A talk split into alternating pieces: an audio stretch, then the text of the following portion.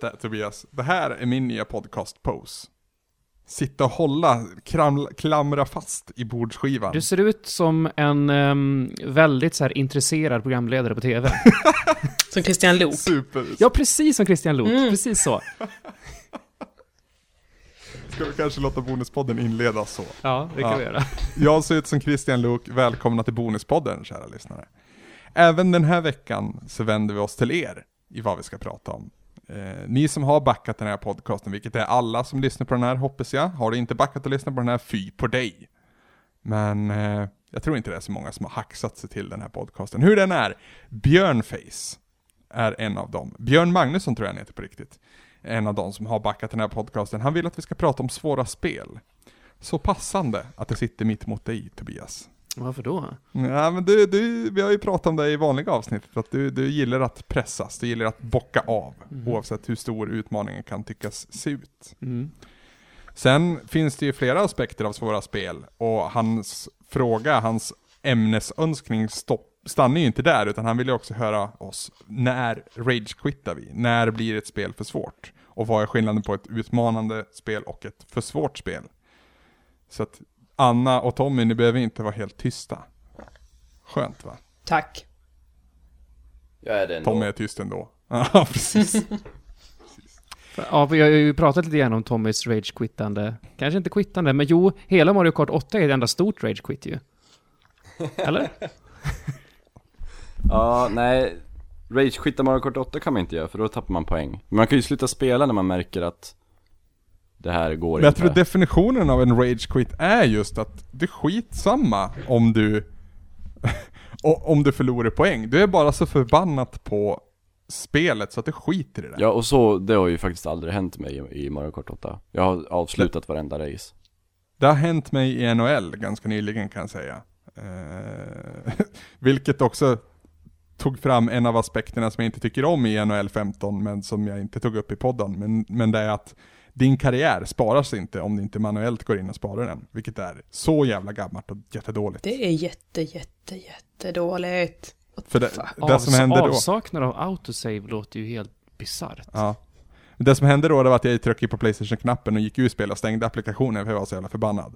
Sen när jag startade upp det igen, då fick jag börja om från början på min karriär. Rage-quittar du inte igen då direkt? Nej, det gjorde jag Det inte. hade nästan jag gjort. Men Tommy, Då kan, kunde jag ju skriva om historien. ja, Tommy, har du typ rage-quittar du någonsin? För du känns så jämn i humöret. Så jag är så här, kan du bli så jävla ilsken så att du liksom... Nej, skit i det här. Gå och lägga mig. Mm. Jävla kuk. I två spel har det hänt. Eh, det hände ju i Unreal Tournament. En, en hel del. Ja. När, när det liksom bara blev så jävla hopplöst. Och typ det andra laget ledde med Ja. 8-0 eller något sånt där. Också att man är beroende av andra på ett helt annat Ja, sätt. när, när jag märker liksom att mitt lag är helt bananas. Nej, tre spel, okej. Team Fortress 2 också. Eh, Unreal Tournament, Team Fortress 2 och uh, Left 4 Dead. Det, Så det, det är de tre. spel. alltså. Och det, det är alltid för att jag är förbannad på mina lagkamrater för att de inte är lika bra som jag. Om alla bara var lika bra som jag hade vi vunnit. Det här är ett Det tema var med också dig idag. problemet i Mario Kart ska vi komma ihåg att Ja, men- folk var inte lika duktiga som dig. Ja, De var inte lika mycket värda. du, jag är ju dålig på, på 98% av alla spel här i världen. Men just de där spelen och Mario Kart är jag ju faktiskt bra på, så jag blir ju faktiskt förbannad när andra inte steppar upp sitt game och jag får lida. Och Fa- typ, varför ska jag förlora när jag är bra? Då har man ju ingenting för att, för att vara bra. Det, när man vet att de jag spelar mot är sämre än mig, men jag förlorar mot dem ändå för att mina lagkamrater är ännu sämre. Det är ju en väldigt så här, hopplös, frustrerande känsla. Jag känner mig som Ja, jag- jag- Zlatan. Jag, Åh, Åh gud. Bra, bra liknelse. Eh, jag tror att hopplösheten är tätt sammanknutet med mina rage quits.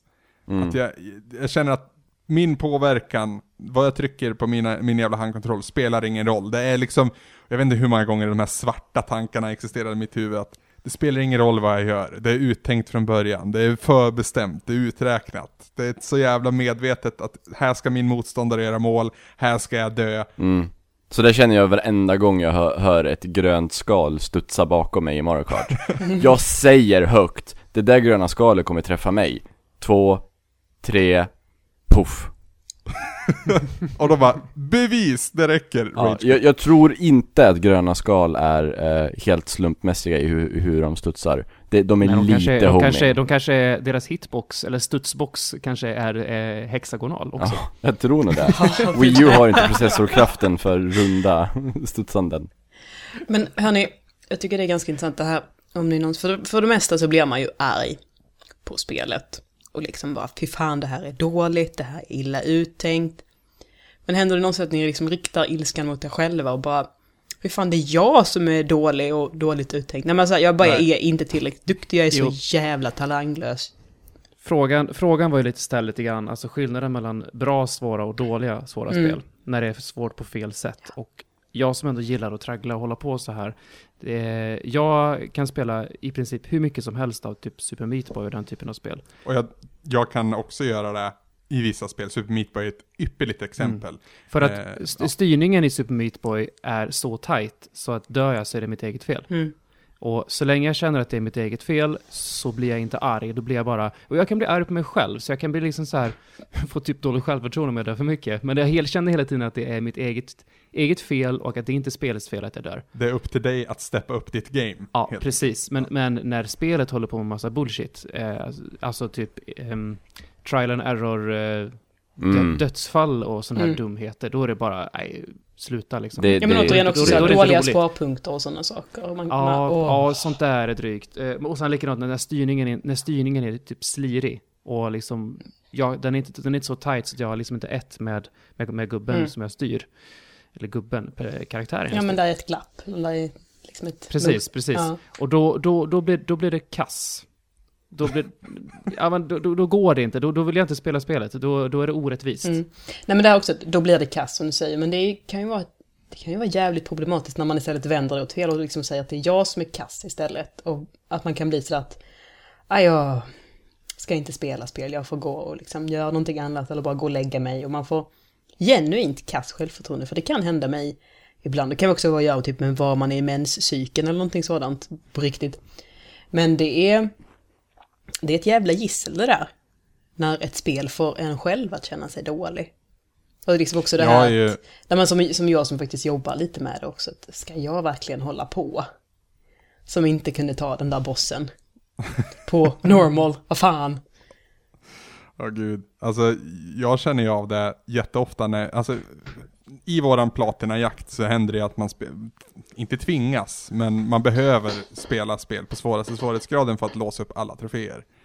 Och många gånger där så känner jag att det är så viktigt vilken mindset du har när du väl sätter dig med spelet, när du börjar spela. För att ibland så är det i ett, i ett destruktivt flow där liksom allting bara går fel. Och det bästa då det är bara att stänga av, göra något annat i någon timme och komma tillbaka till det istället. Mm. Du har beskrivit det i powerplay när du tränar, att i, i, när det låser sig så behöver du sova på saken. Mm. Och sen bara funkar det dagen efter. Ja. Det är fascinerande det där. Nu, nu, ja. Nej, för det kan ju Men- också, det kan ju också falla sig så att man kan bli så här, för jag kommer ihåg jag var, så var man kanske inte så här lite halvlåg. Jag vet man bara har perioder i livet när man är lite halvlåg några veckor eller vad fan det kan vara. För då var jag så fruktansvärt jävla ängslig för att göra fel. Och det var ju då så att jag spelade The Wolf Among Us. Och så fort någonting inte, jag känner att det där föll inte riktigt väl ut eller att den där karaktären fick ett taskigt intryck av mig så blev jag så jävla ängslig för det. Men Också för att jag var så engagerad i det spelet så att det var så väldigt jävla bra. Så att det kan ju också tala till att eh, spelets kvalitet. Men det var jobbigt. För jag kände att jag ville hela tiden ladda om och bara, "Aj, jag, jag får göra det en gång till, det blir inte tillräckligt bra, det kommer, liksom, det kommer ligga Digby i fatet längre fram. För att jag inte riktigt, ja, jag kunde inte se igenom den där personen, jag fick inte fram information, jag lyckades inte lura dem, vad fan det än var. Men det är ju också Det så där är här, intressant för att alltså, The Wolf Among Us är ett spel som fortskrider oavsett hur du presterar. Mm. Eh, det som ligger nära till hands är ju The Walking Dead. Och jag köpte faktiskt säsong två av The Walking Dead, av Telltale, precis som i Wolf Among Us. Så köpte jag säsong två, var på jag rage-quittade redan i första episoden Åh, på fan. PS Vita. För att jag kände att spelet är för dåligt optimerat för den här plattformen. Jag kan inte klara av de här jävla quicktime eventsen som bara är så fruktansvärt ja, onödiga. Ja, det är klart.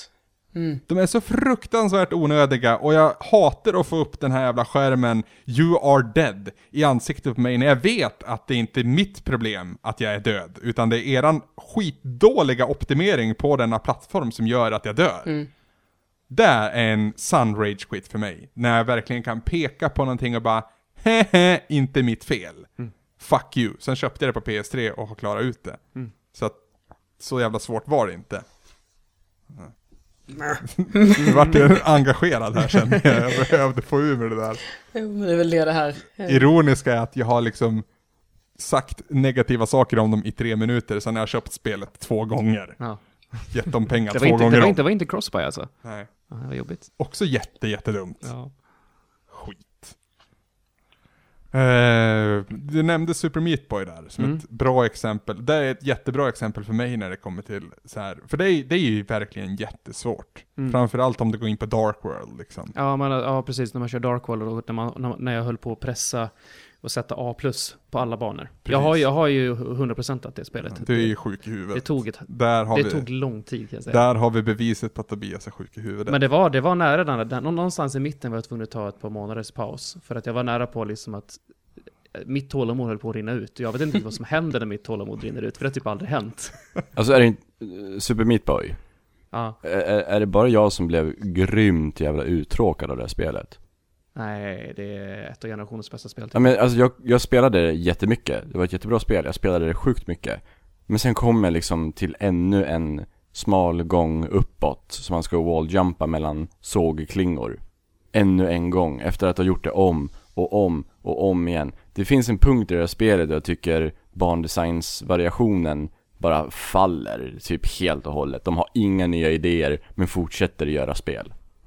Men beror inte det också lite på hur det går när du testar den där banan första tio gångerna? Är det hopplöst långt ifrån att klara banan, då blir det less på en repetitiv bandesign. Ja Men om, om, om, du- om du gör vissa framsteg under de första inledande försöken så känner du ändå att det här kan jag klara av och ta mig vidare. att det är det som är moroten. Att, när det är en bandesign som är så svår som man måste spela om den flera gånger, då är det bäst att den är jävligt bra också. Och då går det inte Ja. att bara placera sågklingor på väggarna om och om igen. nej jag, jag kände som med Super Meat Boy och även Soundshapes som jag vill prata om, att det är spel som är perfekta anpassade till mig. Alltså de, de är som upplagda för att brunlöva. Det vill säga, jag ska inte backa, tänka, strategera. Jag ska bara spela på känsla fullt ut. Och så funkar det ibland, det funkar inte vissa gånger. Eh, death Mode i Sound Shapes känner du också till? Ja, jag, tycker, jag tyckte det var kass. Jag förstår inte. Du, du tycker det är bra? Ja men inte bra, det är jätteutmanande. Och... Nej, men det, det, det där är ett typexempel på utmaning på fel sätt tycker jag. Okej. För att Death Mode i, um, i Sound Shapes är ju man, man kan tycka att det ser ut som, som Super Meat Boy, men det är ju inte det. Nej. För att det är sämre styrning och du har massa random grejer som gör att ibland när du spånar upp så går det inte att klara den under tids, tidsramen för att eh, ja, men grejerna du ska hämta och sånt har spånat på fel ställen, så det går inte. Jag tror dock att alla möjligheter är gångbara, men det är mycket svårare. Kanske är så. Jag, sådana där spel Den vill jag diffar ha. från på gränsen till omöjligt till ganska lätt. I den här random Ja, och ba, bara du fortsätter spela så får du liksom en, en, en, en sån ett sånt upplägg som du vill spela och sen så kanske du får ett par stycken som inte knappt går att klara och sen så, så kommer den där igen. Jag vill ha som Super Meat Boy att jag alltid exakt samma så jag kan finslipa de här millisekunderna hur jag trycker och sådär. Jag förstår konceptuellt vad du menar, men samtidigt den känslan jag har, när- vi säger att jag ska fånga 30 jävla orbs, jag ska hoppa mellan tre olika planeter som jag ska liksom fastna på, och så snurrar det sågklingor eller vad det nu är, lasrar kan vi säga att det Mm. är. Och så ser jag att jag har 28, det är 6 sekunder kvar. Min näst sista fångar jag, fem sekunder kvar, och den sista är i andra änden, alltså den svårast möjliga, det finns flera, alltså dussintals med hinder på vägen dit, men jag har begränsat med tid. Den känslan uppstår ju av eh, random-aspekten. Men det skapar indirekt också, för mig, alltså, jag kommer aldrig glömma bort just den här grejen jag refererar till nu. Mm. För att det var liksom, man kunde ha haft en episk jävla orkester i bakgrunden medan jag måste balansera mellan ren jävla skär tur, skills och slump. Jag kan säga att den där episka orkestern spelade på högsta jävla fanfar. när jag äntligen i Super Meat Boy klarade den där jävla eh, I wanna be the guy-banan. Ja. Det svåraste banan i hela spelet. ja. Jag, jag såg dig slitas med den. Mm. Det var, Jag, drömmer, alltså jag, kan drömma, jag kan i princip drömma mardrömmar om den banan jag tror jag alltså. såg en, en, en nyans av Dark Tobias då. Det var, ja, det var på en mörk plats under den tiden alltså. Herregud. Shit. Men samtidigt så ser jag tillbaka på det spelet med, med kärlek, men jag vill absolut inte gå tillbaka och spela det. Nej. För att det, det, det, det, finns, det finns mycket lidande också där i. Alltså aldrig någonsin liksom så, eller så jag menar inte ens Nej, några nej. banor. Nej, det, det, det, Mm. det är fan, det känns, jag känner ett lidande i mig som liksom rycks Ja, upp förstår. som ett sår. Men också så här, är det, är det Eh. värt det då? Ja, alltså i de flesta fall när jag sitter och nöter så är det, är det värt det för att slutkänslan är så skön när jag väl klarar det. Men Meat Boy var fan på gränsen alltså. För det var så mycket lidande för att faktiskt gå, gå i mål. Men alltså, min behållning av Meat Boy och din behållning av Meat Boy är inte densamma. För jag har ju inte 100% att Meat Boy. Nej. Jag har klarat vanliga värden. Ja, Jag, jag, jag har faktiskt inte klarat det här spelet heller, jag är kvar på sista bossen. aha. Sista bossen i Dark World är ju mycket svårare. jag Jag kan tänka mig det. Ja, på tal om bossar i Meat Boy, det är också en sak som jag tycker är drygt. Eh, vissa bossar var ju liksom trial and error, där man bara ska memorera mönster. Ja, ja. Ja, det är så ja. fucking bullshit. Definitivt. Definitivt. Men mycket av mitt hardcore-spelande går inte att säga heller, men mycket av mitt så här svåra spelande eh, går ju ut på att fånga troféer. Mm. Finns det något annat spel Tobias, som inte har troféer, eller den aspekten, där du ändå har velat liksom 100% av bemästra spelen? Ja, hela, alla, alla powerplay-utmaningar. Ja, ja. handlar ju till viss del om det. Såklart, ja. Men där finns det ju ändå ett mål med varför jag ska göra det. Men om du backar tillbaka i historien, innan svampriket, innan generation 7, Jag var inte sån då. Det jag, var vet, inte vet, det. jag vet att jag har pratat om det, kanske i powerplay, kanske någon krönika, jag kommer inte ihåg riktigt. Men nej, det var nog i sommarsnacket Mm. som jag snackade om det. Eh, att jag, ehm, jag var inte sån att jag spelade på hard för. Det blev, ju, det blev ju upptvingat genom ett projekt som jag och Nidde hade där vi spelade, där vi valde spel till varandra ur vår spelhög. Eh, och tror just att den sekvensen klipptes bort i ditt Ja, det kan ha varit så. Men att, men att eh, det var då jag insåg hur kul det var att utmana mig på det sättet. För innan dess så såg jag mer spel som att jag vill bara lägga dem på hög. Alltså själva den här avtickningen jag pratar om, att Mm. man har klarat av någonting. Det var mer att jag kan ha hela den här långa listan på spel jag har klarat. Jag, typ, jag vill öka mitt referensbibliotek på något sätt. Jag tror Mm. det var så mitt mindset var förr. Det där känner jag igen jättemycket. Men nu ställer jag en fråga till alla er tre. Eh, för att jag känner väl att om jag, om jag, om jag då, Batman Arkham Asylum har jag tagit en platina i. Mm. Eh, vi bara fokuserar på enspelarkampanjen där. Så första gången jag spelade så gör jag det på Easy, nästa gång så spelar jag på Medium och nästa gång så spelar jag på Hard. Det är de tre nivåerna, det är tre genomspelningar. Du måste inte spela tre Nej, gånger. men så, det, det är så jag gör det. Och grad, grad, gradvis genom de här tre genomspelningarna så ser jag ju nya nyanser av spelet och dess spelmotor och fysik. Ja. Eh, och det jag vill komma till och det jag vill liksom lägga ut som en fråga eller en allmän fundering är väl om man går miste om saker om man inte spelar på hard. Eh, en av mina första kröniker på Svampriket, före jag var en del av redaktionen, Ja. eh, så, så skrev jag en text om att spela på hard. Och jag avslutade den texten med Jag tycker synd om det lätta folket. för, att få, för, att få, för att få lite knorr, knorr på det hela. Men texten handlade om alla de sakerna jag hittar och upptäcker i spel som, som de flesta som bara spelar på Easy för att liksom ta till sig av story och sådana saker missar. Mm. Och det, det som jag verkligen älskar i spel, just när man, när man kan få ut så mycket av ett tight gameplay, eh, som bara kommer till sin rätt där man tvingas spela på ett visst sätt. Känner du att du missar saker Anna? Om du kör på easy bara? Nej, alltså jag är ju så här, alltså stress spelar ju in så väldigt mycket när jag ska spela spel.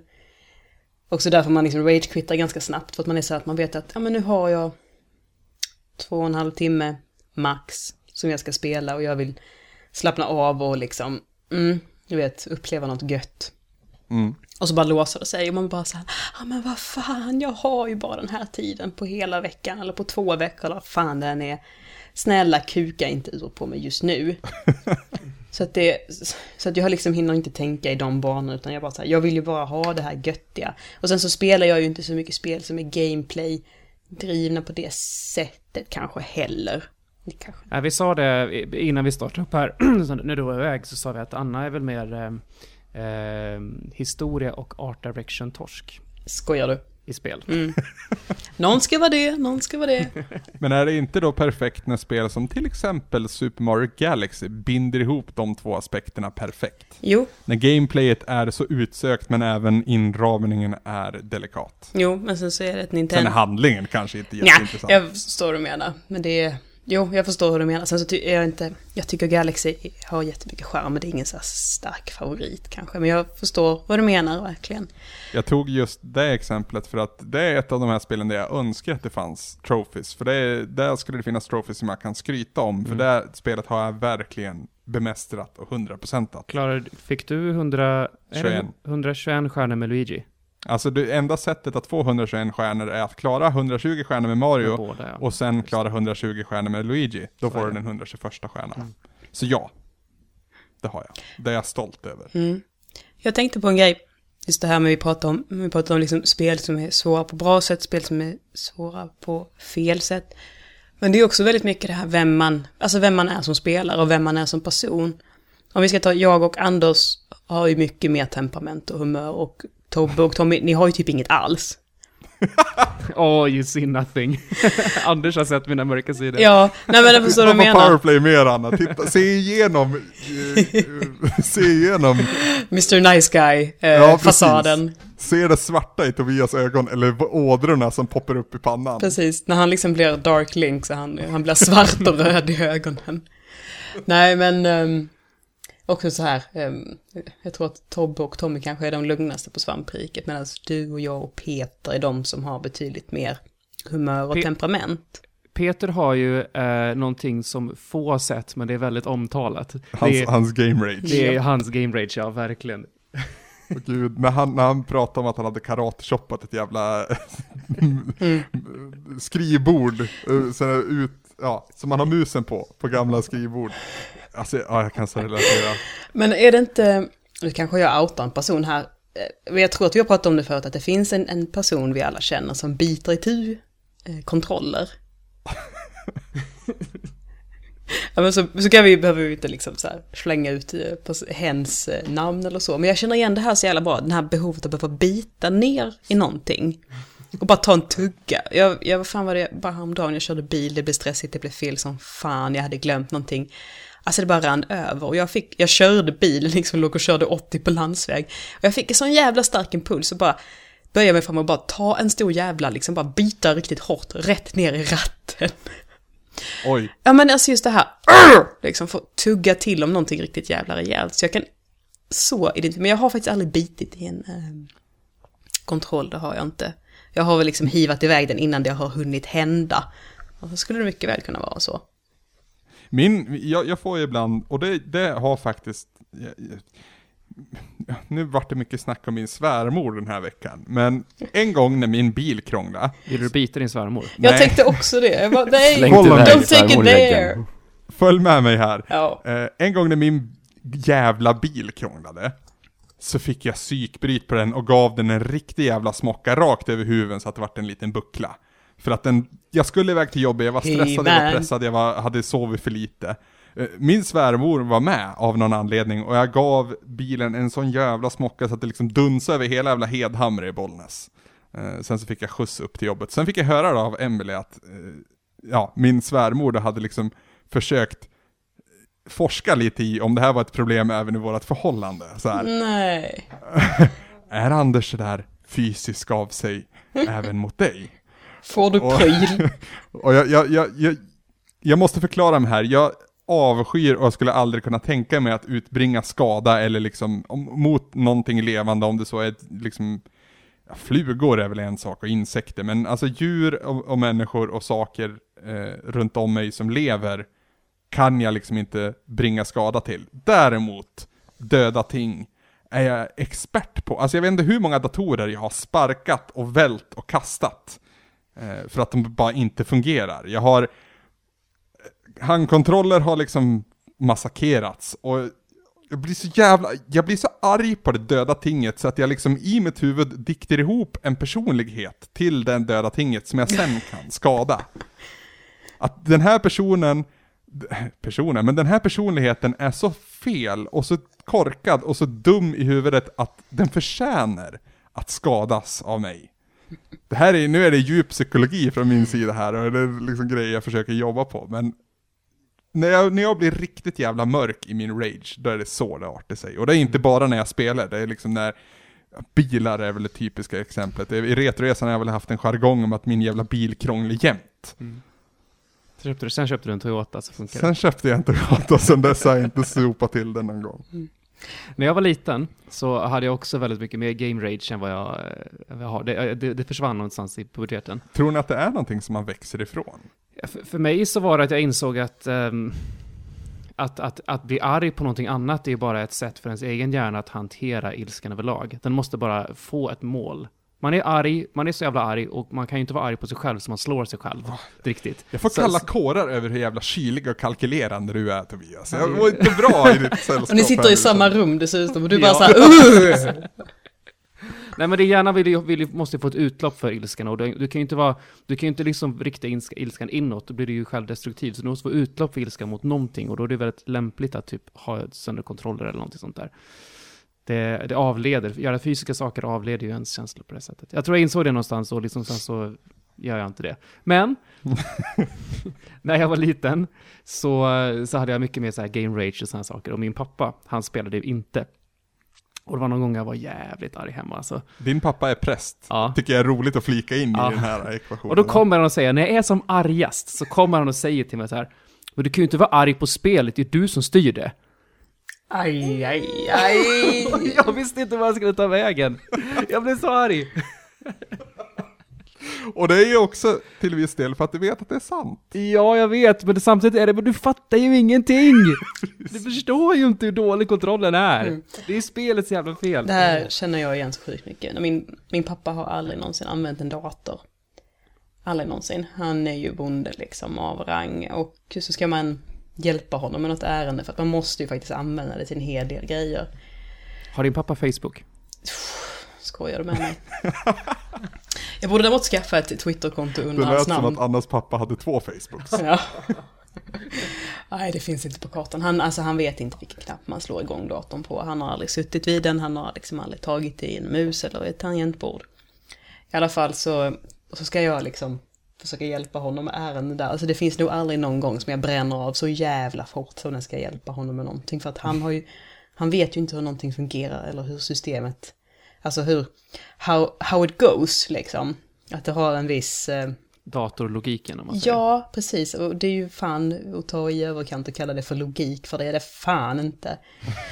så att jag är så här, du vet, man är lite så här, för att jag är inte någon jävla trollkarl på det heller, så man känner sig lite utsatt, man känner sig lite pressad, man är lite kinkig, och så ska han liksom komma och bara, men hörde du, om du, och så bara, klipper man honom direkt, liksom. Varje gång, det är jätteofta, och det är så här, man är inte stolt, men fan vad frustrerande det kan vara med folk som inte... Ja men just det här, du kan inte skylla på spelet, det är du som styr det men håll käften. Just den personens åsikt blir ju också så mycket mer kryddad för att man vet att den personen inte har en insyn som du Mm. besitter i, det, i den situationen. Vilket gör den då som en förolämpning mot dig, som har en insyn och förståelse för vad man har gått igenom. Mm. Och- just när det gäller spel så är det ju så roligt för det är ett underhållningsmedie och det liksom, ja, Mm. Ja men det blir den här klassiska, ja men du fattar ju inte, liksom. Alltså, precis. Mm. Tommy, Eh, Ja. eh, du har sett Ludde bli köksarg i våras. Det är ju en annan typ av game bridge, när man känner att man liksom bara måste gå ifrån. Ja, gud vet vad som hade hänt om inte han hade lämnat rummet där. Han, han, jag, jag pratade med han, om det var samma dag eller om det var dagen efter, och han liksom hade försökt analysera det här då, och då sa han det att hade inte jag gått ut i köket, då hade jag velat slå Tommy. Mm. Så här på, på högstadievis på armen, så att det gjorde ont i din arm. Mm. Har det hänt att han har slagit dig? Ska vi, ska vi ta den diskussionen nu? Eh, Tommy, nej. är det så att uh, Ludde kan vi blivit berätta fysisk? köksarg-storyn först? Nej, det har aldrig hänt att han har slagit mig. Köksarg-storyn finns dokumenterad. Ja, den På, finns... på en av Mario Kart-videorna. Ja, den ligger på YouTube. Yes. Och om ni vill hitta den snabbt på svampriket så tror jag det bara är att klicka på eh, tisdagskuppens logon i högerspalten. Då kommer det till en sida och där ligger den videon inbakad. Vadå, he- blir, Ulle, säger, blir Ludde köksarg i det Ja, avsnittet? Eller man hör han gå ut i köket. Ja, det, det det, jag ligger på första plats där I, i, i det racet Eh, och vi spelar um, Svampriket Cup då, då Yes. Och jag tittar ner på Luddes skärm och ser att han ligger på tredje plats Och då tänkte jag, ja men då, då försöker jag ta ut andra platsen åt Ludde Så att han får komma på andra plats Så att vi så här, hjälper varandra Så då säger jag till Ludde Okej Ludde, nu skjuter jag det gröna skalet bakåt innan jag korsar mållinjen Eh, Och just när jag säger det, under tiden som jag säger det, så kör han om andra platsen. Så han ligger på andra plats Och varpå han ropar Nej, nej, nej, gör inte det! Och så får han såklart det där gröna skalet på sig och kommer på, jag tror, sjunde eller åttonde plats istället för eh, en andra plats. Och då blir han så arg så han måste liksom gå Han måste gå ut i köket och sen står han ute i köket och skriker på mig därifrån Och jag tror att det här är klippet Åh gud, vilket det Undrar är om väl det det är första klippet som skulle visa upp hur en tisdagscup går till. Tror jag. Ja, Som är det sagt, från det- i det början av sommaren i- eller? Vad sa du? Jag försöker hitta vilken det är. Jag tror det är den från lördagen den 6 juli. Nej, Ja, det är det inte det alls kan- det.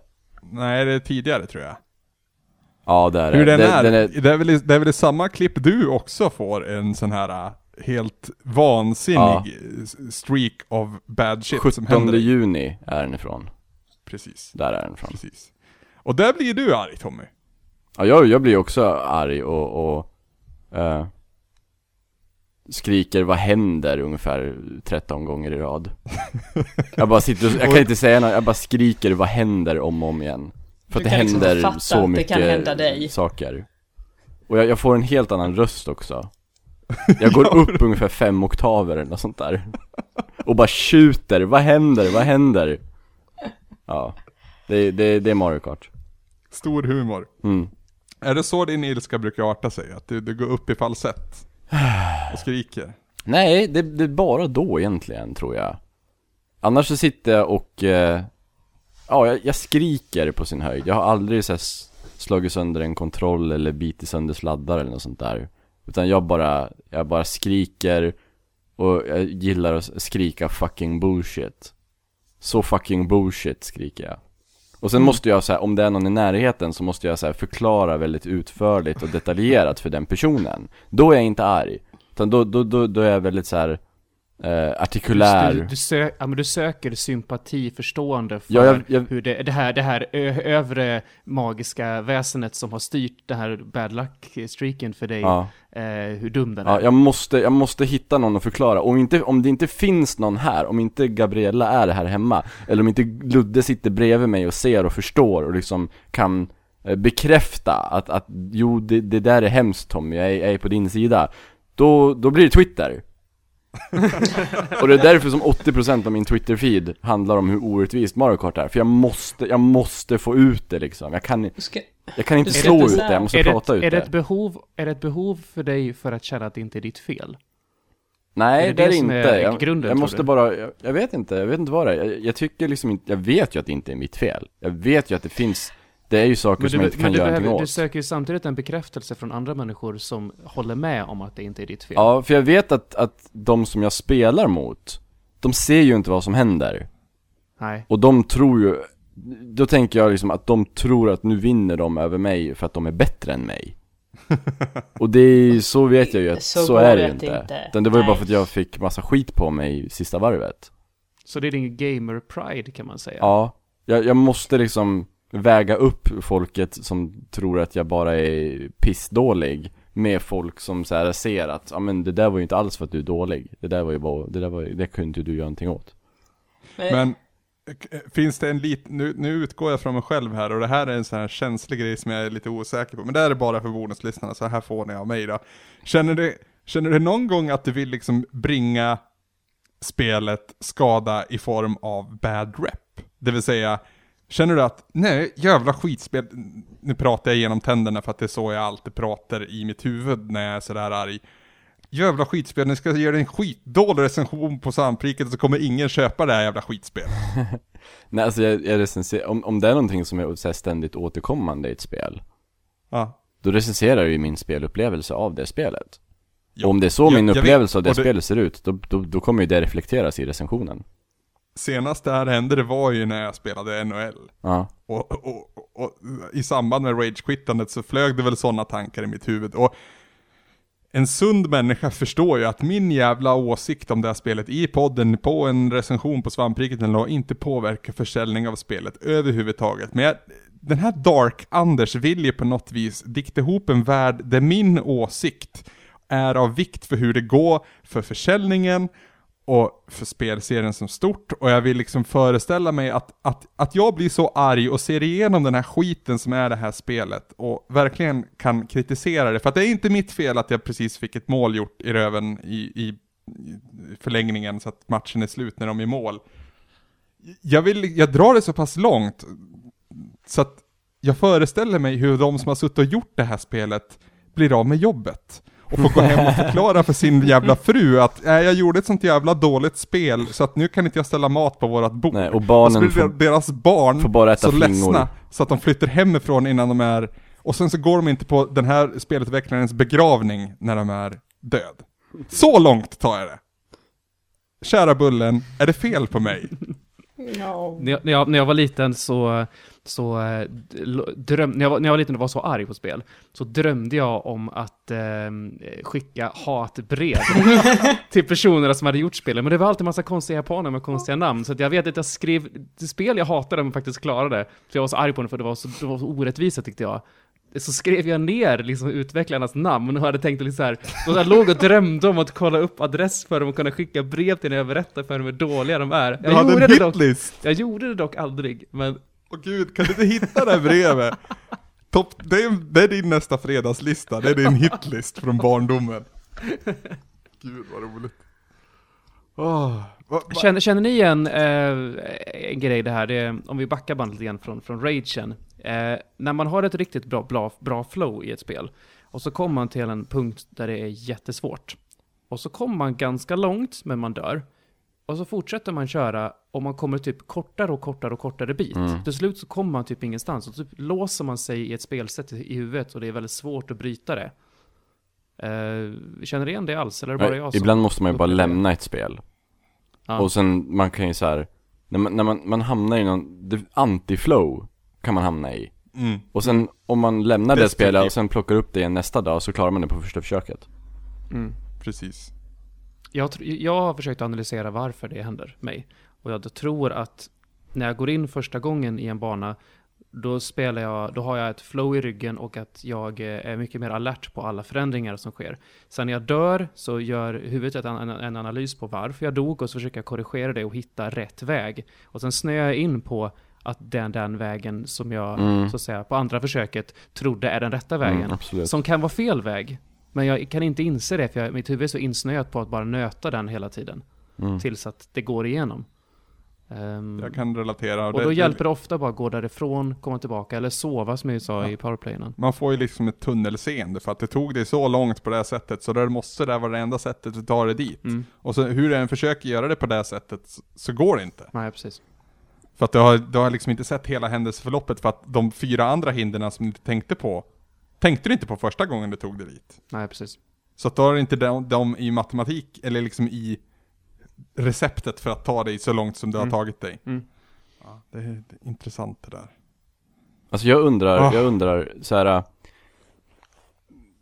Jag undrar om det här är en, en är, är en så här. äh, Om det här är, kan klassas som att ett spel är svårt När man helt enkelt inte vet vad fan man ska någonstans eller vad man ska göra När spelet har varit för dåligt på att förmedla det Som, så är det i, i Hyrule Warriors ibland Jag vet inte vart jag ska någonstans på den här stora på det här sto- stora slagfältet. Jag vet inte vad det är som spelet förväntas av mig.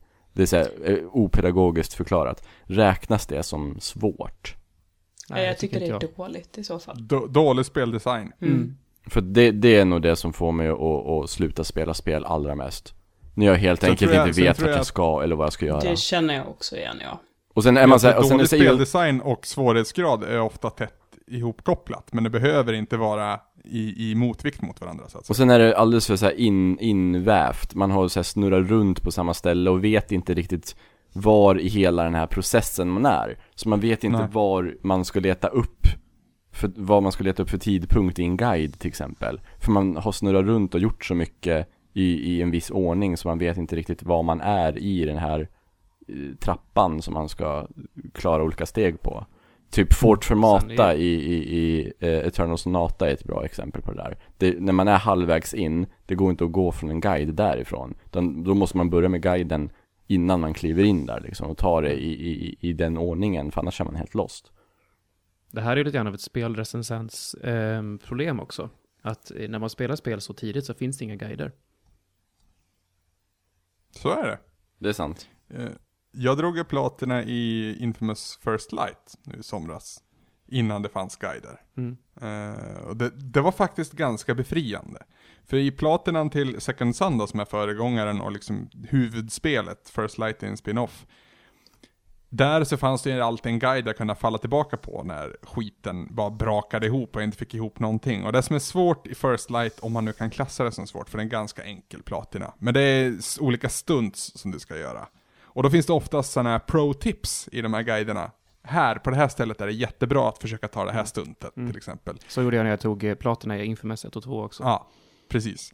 Eh, och det, är- det är kul, det liksom att bocka av. Den känslan är fin. Och jag tror det värsta som finns för dig Tobias, det är att se ett block som har massvis med rutor och de flesta är ibockade, men det är någon som inte är ibockad. Mm. Det, Det är jättestörigt. hur, hur den är. I First Light, när det inte fanns en sån här guide, då fanns det en helt ny behållning där i att hitta de ställena själv. Mm. Lista ut att, ja men på den här sekvensen, för det finns ett stund till exempel, du ska döda 10 airborne em- enemies medan du själv är airborne. Du kan ju göra väldigt hopp, långa hopp där och dessutom sakta ner tiden när du zoomar in med ditt sikte, så det är inte svårt att genomföra egentligen. Och det är ett du- väldigt simpelt exempel, men, Men det du, finns... ska, du ska hitta ett ställe i spelet där det faktiskt finns tio stycken. Ja, exakt. Exakt. Sen tror jag inte du behöver göra allting i samma sekvens, utan du behöver bara upprepa på flygande fiender. Det finns inte så många flygande fiender, det är väl det som är Mm. tricket. Men, och det som får mig att tänka då, är det samma sak som att istället för att använda, ska jag skita i att använda guide för all framtid? För att känslan är ju den, liknande den som är när man upptäcker att ett spel är ett annat när man köper hard än när man köper easy. Alltså jag förstod inte skönheten i Batman Arkham Asylums spelmekanik förrän jag hade spelat det på hard, förrän jag hade tagit en platina i det och upplevt de här, eh, alltså combat-läget där man samlar high score. Där förstod jag hur jävla tight den spelmekaniken är. Är det samma sak där då i att eh, liksom jaga trophies? Jag ska inte använda mig av en guide, jag ska för att lyckan av att hitta det på egen hand är större. Mm. Det är ungefär som att du, skulle bege dig in och spela Myst utan guide. Ja, Och aldrig spelat det. Du, du är bekant med Myst och jag vet dess i alla fall legacy. konceptuellt vad det är. Ja. Det var ju, det gick, gick, alltså på den tiden så fanns det ju inget nät knappt. Så det var ju så här, det fanns massa skrönor om att, typ att ingen har klarat det här. Och någon hade hört talas om någon som klarade det. Och det Den får vi lägga på hyllan eh, när vi ska prata om skrönor. Som är en Ja, annan eh, bonus. just det. Just det. Ämnes Mm. Har du aldrig haft sönder någonting av ren ilska Tommy? Aldrig någonsin, alltså jag har aldrig eh, kastat en handkontroll, slagit Inte ens, har du aldrig ens kastat en handkontroll i soffan så att den studsar upp? Hmm. Jag förstår ju att man inte kan kasta Wii-paden. För att det är ju liksom halva konsolen. Jag, jag kommer kommer inte ihåg att jag, att jag har kastat en handkontroll. Jag är så rädd att den ska så här, studsa upp från soffan och ner på golvet och gå sönder eller något sånt där. Eh, han- du jag, har kan, jag kan inte lova att jag inte har gjort det, men jag, det är ingenting som jag gör regelbundet och jag kan inte komma Det på säga någonting. Din rage har aldrig gått över gränsen för ditt, ditt sunda förnuft. Nej. Det är väl det som händer för många, att, att, att, att, att den, den, våg, den vågstapeln, om man säger så, eh, tickar över så att du tappar i princip den här Det, självbehärskningen. det enda Mm. jag har gjort är eh, när jag var kanske 18 eller något sånt där och spelade Unreal Tournament på en CRT-skärm. Är att jag slog den skärmen. Men Gick, den, så, gick, gick den sönder? Nej, nej, nej, gud nej. Men jag, så jag Jag- slog till den lite så här. In, inte hårt, utan bara så här. Slog till den med knuten näve och fick lite ont i knogarna, that's it. Åh gud. Jag, jag har slagit jättemånga CRT-skärmar genom mina år. Jag har även slagit någon plattare skärm till datorn. Vill jag minnas. Men inte din sambo? inte min sambo precis, det är nog, noga med att säga det. Däremot en rolig historia när det kommer till att slå grejer. Återigen tillbaka till den här jävla bilen. Min första bil, en Volvo 244 DL. Eh, mormors gamla bil som jag fick av henne när jag tog mitt körkort. Jättehärlig bil med jättemycket minnen och så. Men också lite så här småkonstig och eh, hade konstiga saker för sig när den krånglade. Bilar ska inte ha Eh. personlighet, det är bara dåligt. Nej, ja. Eh, bland annat då, om jag slog hårt i ratten så började en lampa som annars inte fungerade att fungera. Det var en sån här dum grej. Jag blev förbannad på bilen för att den typ, för den här bilen var då en fyrväxlad Volvo med så kallad overdrive, det vill säga inte en riktig femte växel utan en liksom kompromisslösning egentligen rent mekaniskt. Eh, problemet var att man, den här jävla lampan som indikerade på om overdrive var på eller av inte fungerade. Men om jag slog hårt i mitten på övre delen av ratten, då började lampjäveln fungera. Hur fan gick det här till vill jag veta? Jag vill, jag vill träffa den snubben som, eller de snubbarna och personerna som skapade den här bilen och se hela händelseförloppet från färdig ny bil till hur den blev när jag tog över den Eh, och hur det här problemet kan På uppstå. tal om sådana där konstiga procedurer för att få saker att fungera. Eh, vi nämnde ju i, i eh, Sampodd att jag har en iPhone 4S nu. Ja. Och jag upptäckte snart att eh, när jag har hörlurarna ipluggade i den så är det inga problem. Då kommer det alltid ljud när man kollar på så YouTube-klipp och lyssnar på musik och sådär. Men eh, när man använder högtalarna och man inte har några hörlurar i, i, ipluggade så försvinner ibland ljudet. Ljudet bara försvinner helt plötsligt ibland. Och ibland, oft, oftast går det inte ens att starta. Alltså det är tyst redan när man sätter igång låten från första början, det kommer ingen ljud. Och plus och minusknapparna som man ska höja och sänka volymen med, det händer liksom ingenting när man trycker på dem. Du ser, du ser alltså inte ens volymmätaren Nej, när du trycker nej på den finns inte ens. den? Det låter som att det är något fel. Och då ska man alltså stänga ner eh, eh, musikappen till exempel då, då. Och sen så ska man trycka, så stänga ner telefonen så att skärmen blir svart då, då. Man ska inte stänga av den, man ska bara stänga ner den. Eh, och sen så ska man ta eh, en bit hushållspapper. Och så ska man vika hushållspappret ungefär två, tre gånger. Eh, så att det blir ungefär eh, en halv centimeter brett då, då. Och tunt nog för att gå in i eh, delen där man stoppar in eh, laddaren i den lilla avlånga delen där längst ner på telefonen. Ska man stoppa in pappret där och så ska man köra det vänster, höger, vänster, höger, vänster, höger ungefär 9-10 gånger. Och sen så tar man ut pappret och sen knäpper man på telefonen och då funkar ljudet igen. Nej, det finns inte på kartan att det fungerar. Jo, jag har gjort det flera gånger. Det funkar. Om man, om man kör en pappersbit där inne, då, då funkar ljudet igen. Jag har gjort det flera Alltså, gånger, funkar alltså- varenda gång. Om jag ska dra en teknisk förklaring på det där, om jag ska gissa. De, av, av de här 30 pinnarna som finns på den gamla Apple-kontakten, så är ju, är ju två av dem är ju för ljud. Och, och om, den, om kontakten sitter i och den är in, inkopplad i typ en docka, Mm.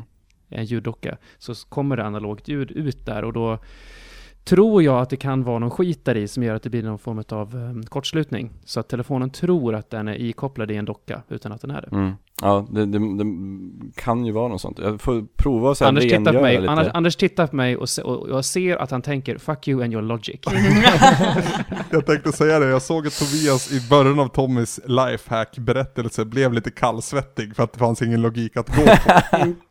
Men jag ska, prova, jag ska, jag ska What is prova rengöra med Finns det en så här, kan man, är- vad är säkert att rengöra med? Lite mer grundligt? Lite. Hårspray ska du spruta in i eh, ladduttaget. Jag ska inte rengöra den i mikron då? Jag vet, det var ett skämt vill jag vara noga med att säga. Ingen prövar att spruta hårspray i sin iPhone, snälla. Nej men du kan använda isopropanolsprit. Ja visst kan man det, går det? bra, det går bra att rengöra sånt med. Ja. Sen finns det ju typ kontaktspray och sånt du kan använda också, men det vet jag fan om det är bra. Nej det törs jag Vi inte. ska, vi, ska ju, liksom- vi ska ju motverka eventuell kortslutningsgrej.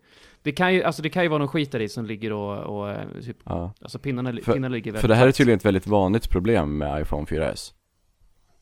Eh, Okej. För jag, jag googlade eh, iPhone 4S No Sound Och det, det var det här som kom fram Och först tänkte jag ju som Anders, typ No fucking way Typ nu försöker ni få mig att sabba min mobiltelefon Bara att det finns massa klipp på YouTube som visar det här. Och alla de klippen har massa upvotes och nästan inga downvotes. Och alla kommentarer är liksom Tack, bra, bra knep, funkade utmärkt för mig.